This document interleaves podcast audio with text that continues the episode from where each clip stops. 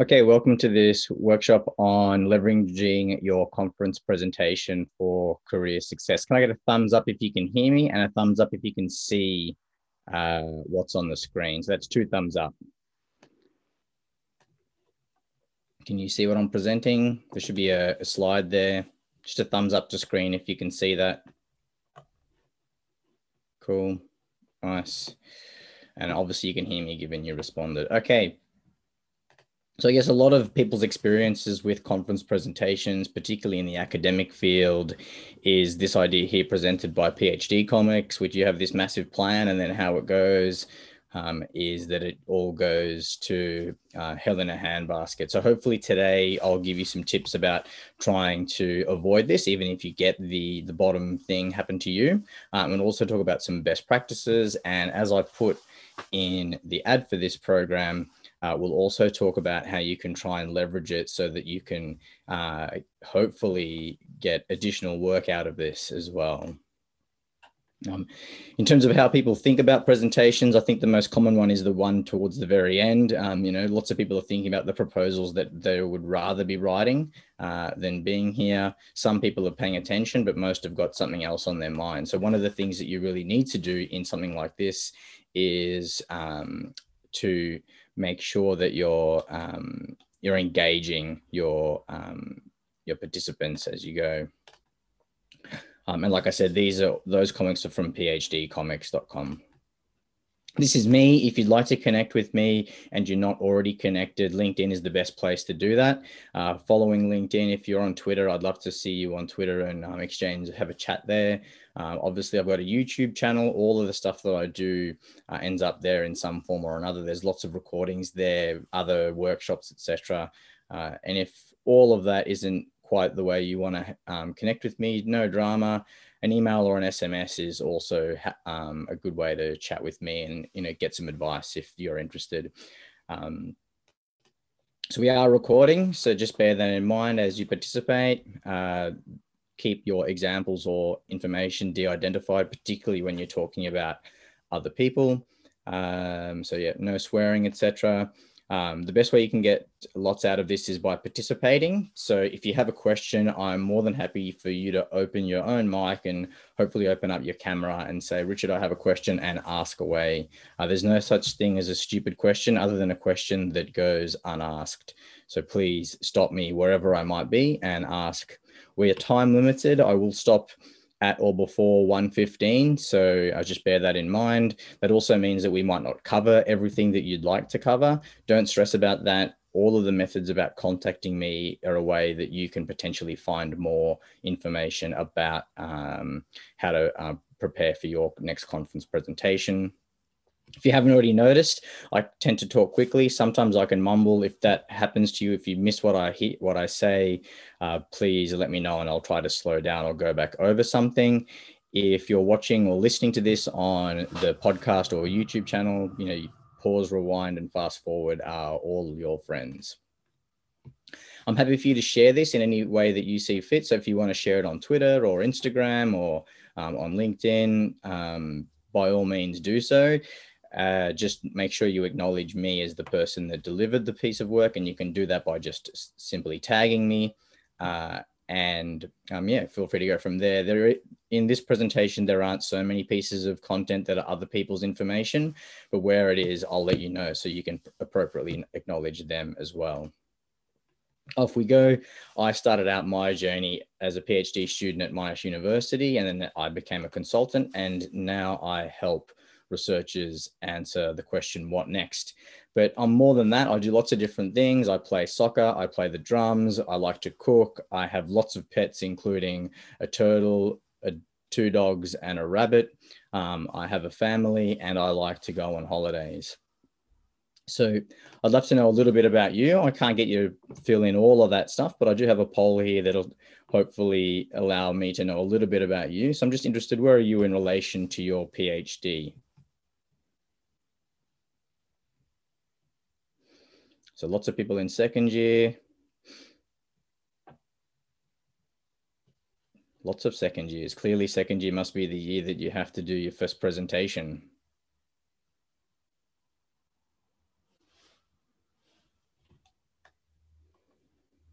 One yet to start.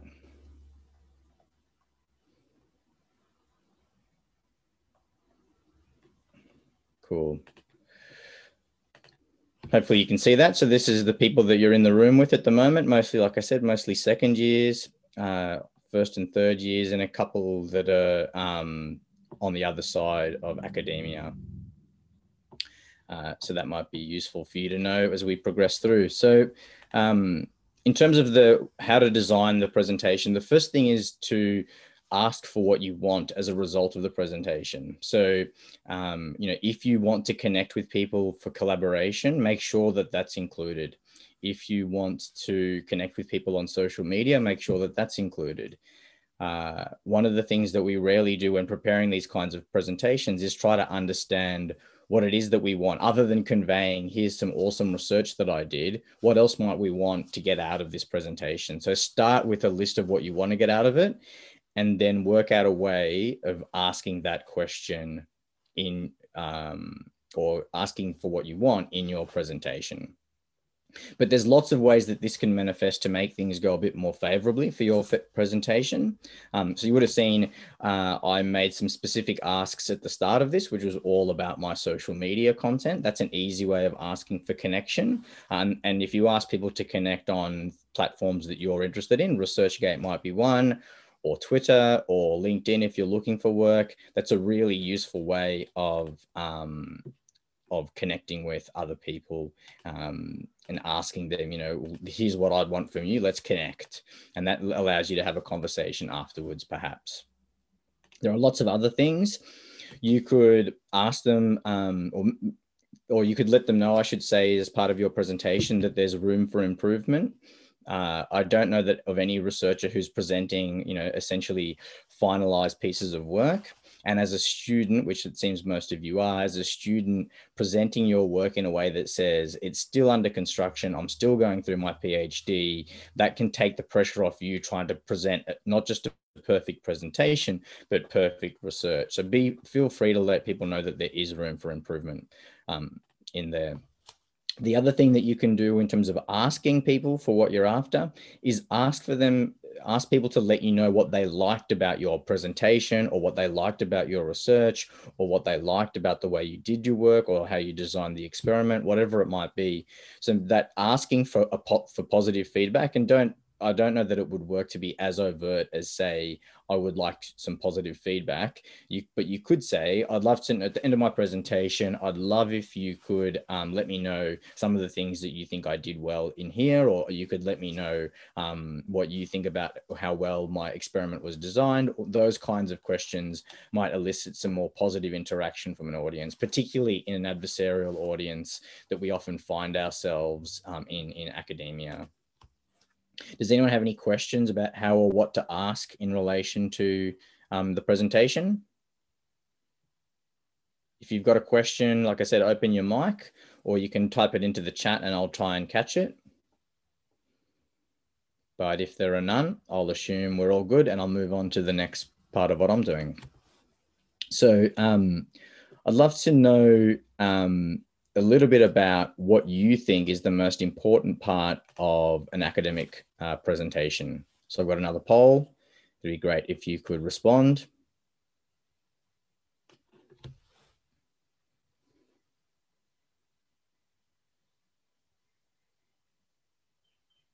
So a few different things coming in. Most popular so far is discussion, some people indicating introduction, background, or methods, some um, conclusion.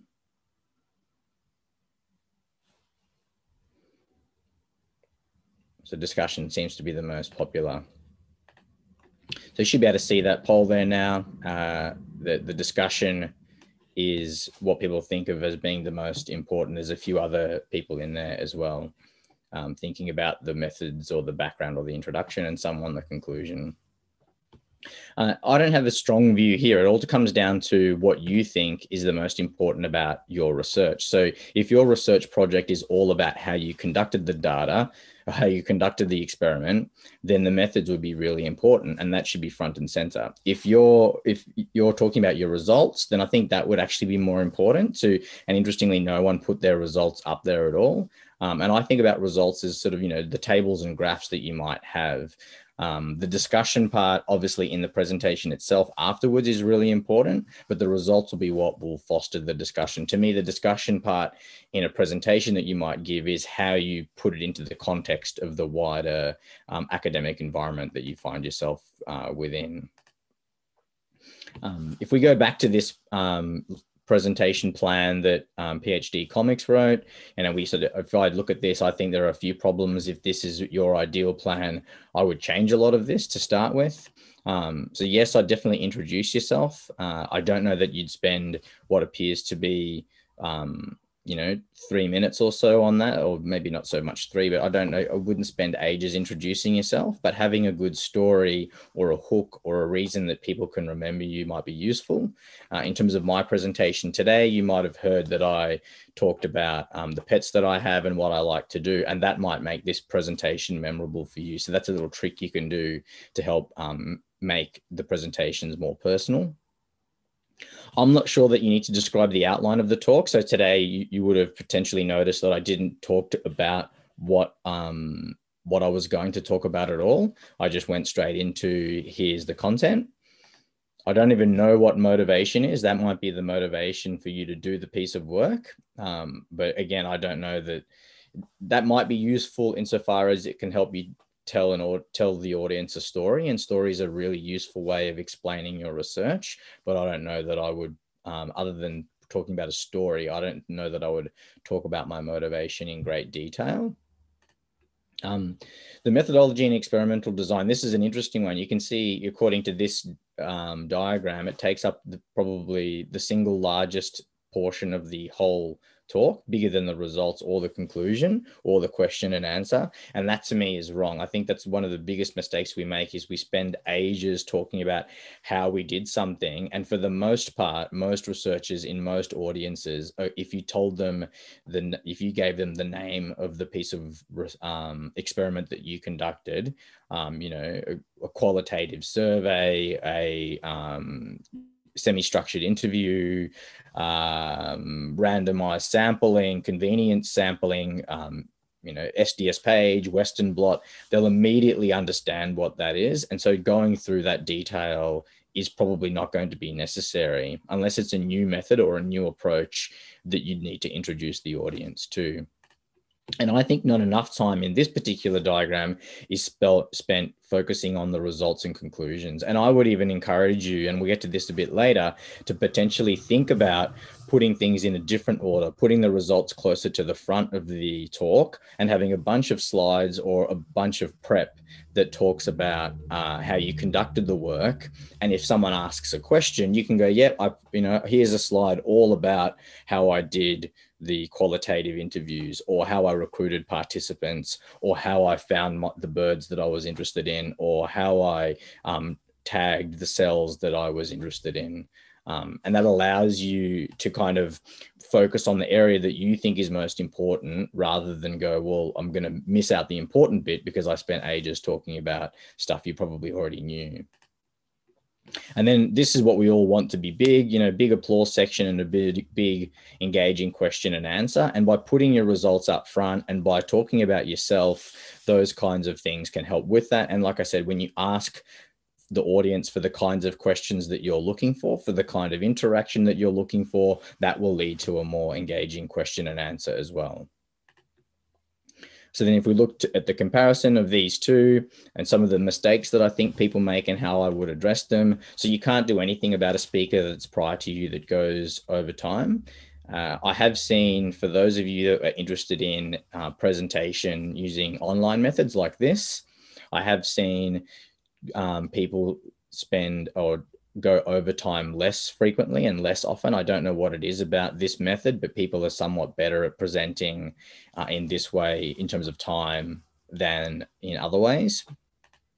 Um, technical difficulties connecting your laptop. I guess there might be some stuff that you can do about that, but let's assume that um, there's nothing you can do about that. Certainly in a Zoom or a video-based session, you know, following the advice of the um, organizer, the conference organizer, in terms of coming online early, testing your audio, testing your um, mic, testing your video, testing all the things that you want to do is a really important step that can avoid those technical difficulties. Um, so don't skip that and don't think you can just rock up, you know, a minute early and sort that out. Generally speaking, if it doesn't work, it'll probably take five or 10 minutes and that makes things boring. Um, so obviously introduce yourself. Yep. Great way. Um, and then as they put out here, spend way too much describing your outline, which is another reason why you potentially or you shouldn't do that. You can spend too much time doing that. Um, you get annoying questions. And I think questions, um, you know, if you ask for the type of question that you're after, you can say, oh, I'm going to answer that question, or I'm really looking for this kind of question. And so you can bat that away, as it were, with how you, how you introduced yourself in your talk. Um, and then here are the bad things that you have lots of control over, realizing that you've only got three minutes left and powering through the rest of your slides. Both of those things you can avoid by one, keeping an eye on the time, by doing things like practicing. But like I said, front end your talk with all of the important information so that if you run out of time, everything that was important came first rather than last. And you can, you know, if we, when we tell stories and when we write stories, often we write the most important piece of information first and then we follow with all of the in other information that helps fill in the detail. So don't be worried if you go oh i'm going to put my key result up front and the audience is not going to understand. That's that's true. If you put it up front they won't understand but you'll have your entire presentation to go through and provide that understanding. And then you've still got the question and answer whereas if if they don't understand you can bring them up to speed are there any questions on that?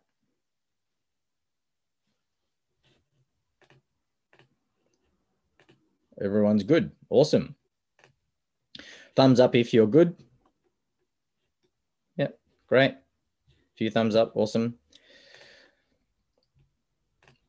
So I'd love to know, perhaps type in the chat, what do you think makes a good presentation? And what do you think makes a good presenter? I'll leave the chat open for and be silent for a minute or so while you type that into the chat or open your mic and call it out. Don't need to wait for me to come to you if you've got your hand up or anything like that.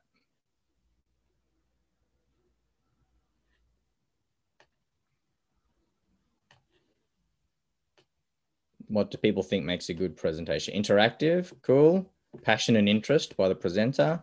Yep. Well-connected story. Yep. Knowing your material thoroughly. Clear speaking, clear structure, simple language, focus on the audience, illustrated, relevant. Yep. Solid messages. Cool. I think all of those things are really good. Clear flow of the presentation. Yep. Engaging and concrete. Yep. Logical sequence. Brief and clear slides. Yep, that's a really good one. Cool. Thanks for that. So in terms of what I think, here's a long list and, you know, stick to time, practice it, don't read, keep text to a minimum, use images whenever you can, don't hide behind the lectern, move around the stage, direct your gaze at the audience, and consider using a 3MT approach. Now, that's one way of presenting that information. And here's another way of presenting exactly the same information. So you should definitely stick to time. I think one of the worst things that we do as academics is think that time is flexible or whole across a whole range of areas uh, including presentations. Uh, and but being to time is going to be to your advantage. But more importantly, knowing how to run your 15 minute talk in five or 10 minutes because other academics can't fit to time is going to be appreciated by your audience as well. So that idea of front ending your presentation is a useful way of being able to stick to time regardless of the situation. The next thing is to practice heaps. So, you know, you, it's like riding a bike, put some training wheels on and present your presentation to whoever might be willing to listen. Or even if no one's willing to listen, present like this, turn your video on, present to the video. The other thing that that will allow you, particularly for those of you, and I'm sure a lot of us now are presenting to Zoom, you can really see that I'm looking at the camera now and that feels like I'm looking at you. Whereas if I look down here and read my notes, suddenly I'm less engaged with you. It feels less direct to you. So this idea of practicing looking at the camera, getting used to looking at that rather than looking at yourself and what you might look like on screen or your other notes that you've got over there, practice looking down the barrel of the camera. If you don't know where your camera is, what you can do is get a little sticker um, and take your finger and cover it up. And so I know it's right there. Um, and then you can put a sticker to point to the camera. And so on your computer or on your phone or whatever camera you're using, you've got a little sticker that points directly to your camera. So you know where you've got to look all the time. So that's part of practice. Don't use notes, don't read notes. Um, you and that's it's all about engagement from that perspective. Like I said, from a you know in front of your computer point of view del- delivering a zoom based presentation you know when your gaze diverts to other things then that is noticeable. But in a in a room full of people looking down at your phone for notes or looking at a piece of paper for notes can be distracting for others. Having said that if you really need them use them but don't let it become a, a, a prop that you need all of the time um, I've already covered or don't have slides full of text. So I'm sure the way that I went through that first slide made it really hard. I raced through it. You probably got distracted with trying to read. Um, and if you're listening, a lot of you are probably sitting there with your video off, camera, mic off, having a coffee, eating lunch, pretending you're actually listening to me when you're actually doing something else. So this idea of providing a lot of description around what it is that you show is, is really useful rather than reading text off a slide. Images are far more engaging than lots of text. So use images. People's faces are more engaging than not using people's faces. All of these things can help make your conference presentation more interesting to the audience and make for a better presentation. In terms of you as the presenter, try to avoid the one on the left. So that's, you know, um, standing in the, behind the lectern. You see a lot of people grab onto the lectern like this, trying to work out, uh, you know, holding tight, if I don't let go, getting tenser and tenser and tenser, holding onto the lectern. If you can, adopt for the um, for the roving mic. That'll allow you to move around the stage if you'd like to do that. Don't run up and down, but moving up and down the stage, left and right, is a really useful way of engaging your audience as well and being more interesting. Um, on Zoom, hand gestures, you know, they can be really useful. You can point left and right or right and left. You can um, ask people to do thumbs up to screen, type in the chat, do a poll. These are different ways of kind of achieving this same idea of movement on the stage uh, that you might not get uh, in a video based approach. And then make eye contact. So I already talked about looking down the barrel of the camera, and that's how you make eye contact on a video audience. But in a real room, don't avoid eye contact with people. You know, if you've got your research group friends or mates in the presentation with you. You could potentially engage with them, have them stand at the back of the room so you lift your gaze every now and again so everyone in the room feels interested and engaged. Don't neglect a side of the room. I've been in presentations whereas the presenter stood up and stood just on the left hand side. And so the right hand side of the room was never looked at at any point in time. And that can feel disengaged and unengaged in that. Looking people in the face also gives you good feedback about whether what you're saying is landing with people, whether they're interested or not. And it also can help, um, particularly in a face to face or an in person presentation.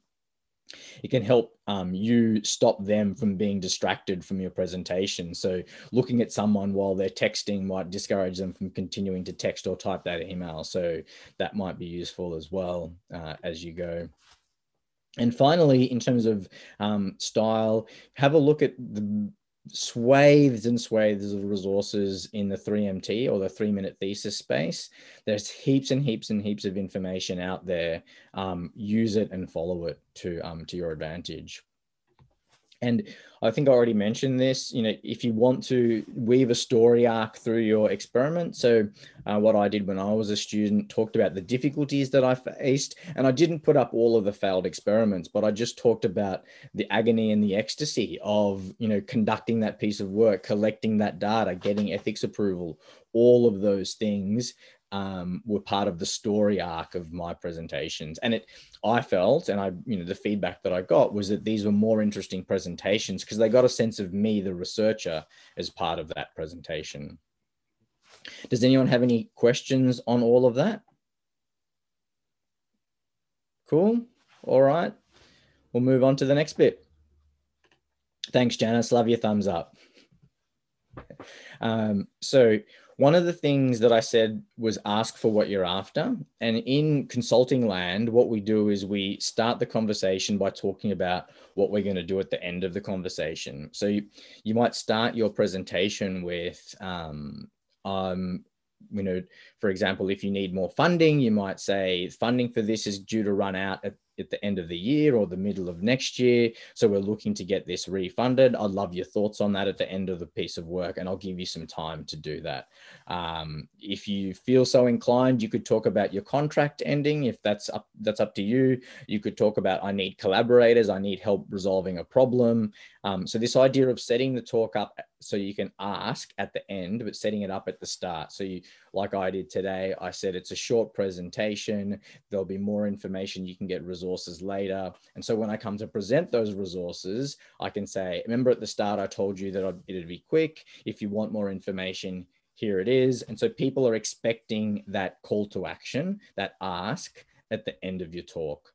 So if you know what you're after, you can talk about, I'm going to talk about what I'm after at the end of the talk, at the start of the talk. I hope that makes sense. Um, finish strong.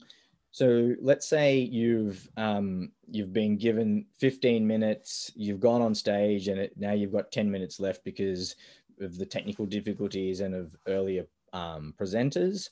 So make sure you don't cut that last little ask bit out. So you might say, I'm going to stop early so that you can ask questions, or I'm going to stop early, just bearing in mind I'm still looking for funding for this and now I'm open to questions. So stopping early might be a better way of dealing with it rather than trying to rush through your last 30 slides. Um, and you can say, oh, you know, because of the technical difficulties, because of, you know, starting late, all of those things are reasonable reasons, but make sure you finish strong. Don't just rush through the last 30 slides um, at the end of your talk trying to fit it all in. And again, if you front end your pub, your presentation with stuff that is um, that you want to talk about, it means that you don't feel rushed missing out on stuff that that perhaps is towards the end of your talk. talk. Um, for not just for digital presentations like this, but for poster presentations, use QR codes. So if you hold your camera up to the to the screen now and take a photo of this QR code, you'll get access or you'll go straight to, um, well, well done, Nia. Um, you'll get access to um, a document that I wrote that basically covers all of this um, which is a really cool way of engaging with your audience. I built this for free. It took me less than a minute to do um, before I made this presentation and that will always work. It'll always send people to that url that i put in there. If you want to pay money um, you can have url redirects so there's one qr code that'll take you the audience to whatever url you want it to do. I could have put my logo in the middle of this if i wanted to pay as well. So this is a really useful way digitally and in real um, and in person, useful way of connecting with people around um, whatever it is that you might want to share with them. You can put contact details, you can put a file, you could put your research paper, if it if this is published work that you're talking about, as a QR code. You could put your entire presentation as a QR code um, for someone to download if they're interested. So use QR codes. It makes it really easy for people to type in um, web addresses.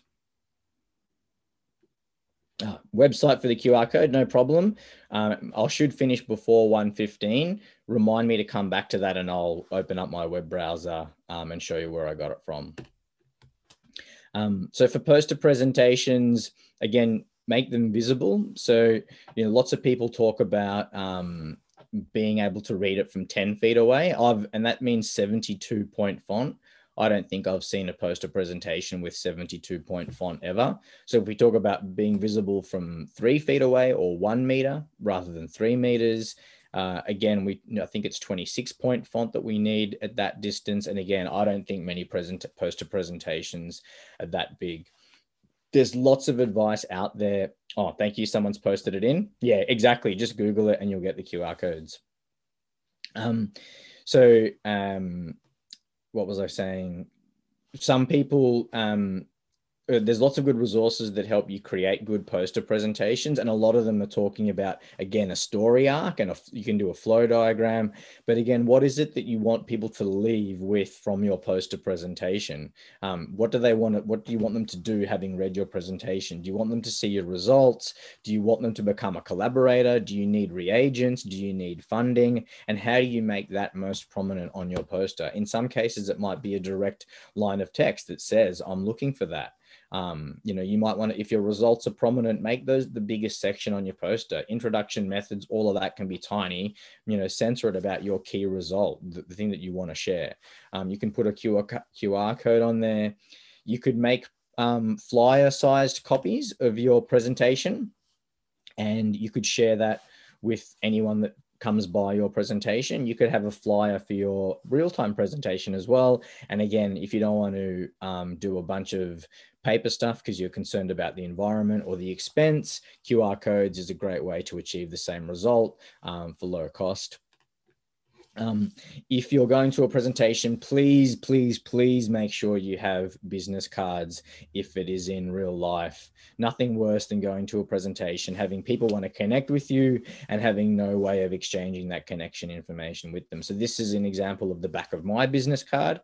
You can see it's got all of my contact details on there and a QR code. The QR code takes them to the contact page on my website. So again, they can engage with some of the stuff that I've built and developed.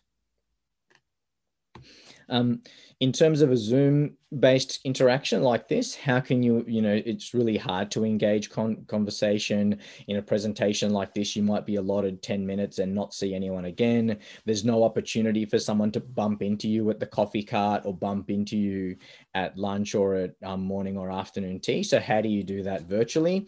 the easiest way that I've found is to basically set yourself up with a time and place that you'll be online. So you could, if you've got Facebook and you're in a group, you could say you'll be in the group chat at this time. You could do a Facebook live event straight after your talk. You could do a Facebook live event at the um, at the notional time of the um, lunch for the talk or the presentations. You could put a Zoom link that people can look to book up book a meeting with you um, in your talk or as part of the QR code. So being available to have those meetings is really important. And if it is face to face, if someone says, let's meet, get your computer, get your computer out, get your phone out and set that meeting up straight away. Um, yeah, set that meeting up straight away. And that'll be a really useful way of locking in that time to chat right after. Does anyone have any questions or comments on that? Looks like lots of people have got um, examples of QR code stuff there. Some QR code places want your um, email address and name. So they're going to market to you, obviously, but you still get some more functionality as a result of providing that information. Others will just happily provide you with the QR code so you can use it. Um, are there any questions on any of what I've presented? Everyone's all good? Perfect.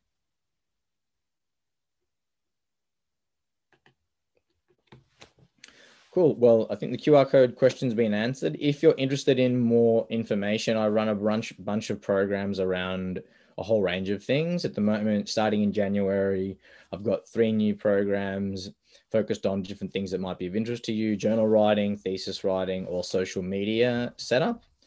If those are interest of interest to you, um, I'm just going to put up a poll. Um, tick the box and I'll get some more information out to you about how you might get involved in those programs. Um, I've got a newsletter as well. So if you're interested in being enrolled in that, tick that box and I'll and I'll get that out to you. Um, I can help you with a bunch, bunch of different things around audits, and I'm happy to extend the audit idea to your to a presentation. So if if you want to build a presentation and do an audit, um, I can make that happen as well. So if you're interested in those things, just tick one of those and I'll send some information to you and you can write back and say, I tick the audit button, but I'm actually interested in presentation audit.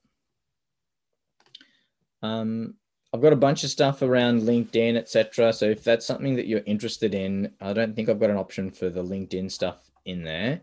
Um, feel free to reply to whatever I might send to you and let me know. Um, and the one thing that you might have seen in that list is group coaching. So that that starts in January, um, and that's all about whatever it is that you might want to get um, get going for 2021. In terms of what else is going on, only two more workshops left for this year. Next week, we're looking at Twitter for researchers. Uh, and the week after, we're looking at having tough conversations with your supervisor. And then we don't come back until the 3rd of February. But there's heaps of content, like I said, on my website. There's heaps of content on YouTube, on um, all of the social media channels that I'm part of. So if that's you, um, feel free to reach out. Um, once again, these are my contact details. If you have any questions, I'm happy to stay on for the next um, 10 minutes or so and answer any questions. Um, I know that I asked you a question when I um, set this up. Um, so if you feel like the, you know, what you wanted to get out of this I didn't cover, please open up your mic or type it into the chat and I will attempt to answer it now.